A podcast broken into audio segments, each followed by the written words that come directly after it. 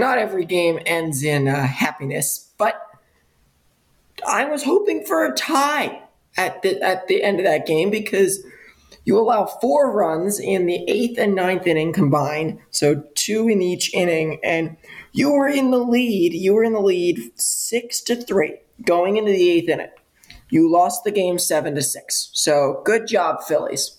Classic Phillies loss right there, where you lose by you know, let's let's go over it because I didn't. No one was able to watch this game. It wasn't just me today. No one was able to watch it because it was not on TVs at all. That's a first point. Okay, I don't understand how we're at the point in 2024 and we can't get a TV broadcast at every game. Like it's 2024, people, or at least a video camera. I'd rather a video camera and then I could just sync up the radio and it'll be fine. But like why do we not have any video cameras in minor league stadiums at this point or spring training stadiums? So I just want to put that out there. That's my number one thing that I want to that I touch on there. So we didn't have a broadcast, and we're not going to have a broadcast tomorrow. But uh, Greg Murphy and Kevin Stocker did a great job on the broadcast. Good job for them. That's on Phillies.com. I'm pretty entertaining there. But that happened. So the Red Sox got out to the early lead in the first and second inning. They had a good lineup that they rolled out.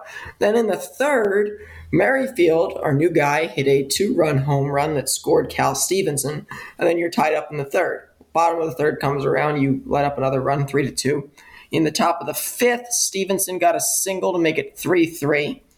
Then no one scored in the bottom of the fifth. In the top of the sixth, you had a Darick Hall home run and a Garcia home run after a Sosa walk. So three runs tacked on in the sixth inning to make it six to three Phillies. And then it kind of got away from them. In the eighth, there was a big double down the line off the monster, and then another single, and the Red Sox got back on top five or not on top. They were just right behind us at 6 5. And then in the bottom of the ninth, there was a single after some bad pitching performances. And then, of course, in classic Phillies fashion, the end of the game ended on a wild pitch. And it got away.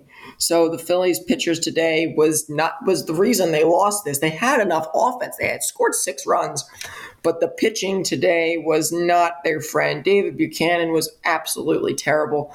Two innings, four hits, two earned runs, one walk, two strikeouts, nine ERA now. Connor Brogdon couldn't find the strike zone. He ended up walking three guys. Ryan Burr struck out two. He had a decent day.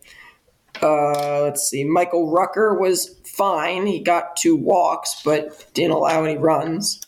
Uh, Schultz was the losing pitcher, just allowed two hits. Doesn't get counted for an earned run, but the wild pitch is not really great in that mindset for the Phillies batters today.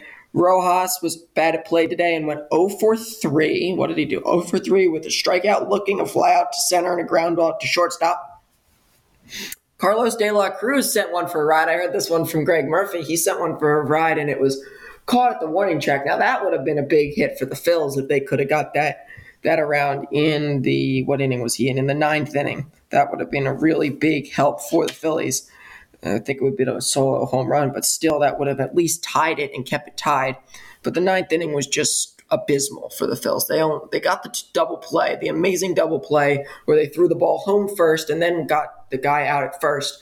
So, you, but you can't really do anything about that. Two outs and then throw a wild pitch doesn't matter. There's a runner on third. Um, Matt Kroon 0 for 1. Stevenson was 1 for 2.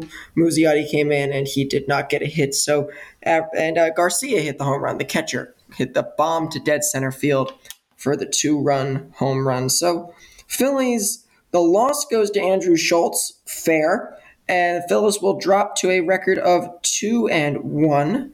I got to find out who's going to be the starter tomorrow for the Phillies against the Minnesota Twins. That game will be back on MLB.com. This starting pitcher for the Phillies will be Christopher Sanchez.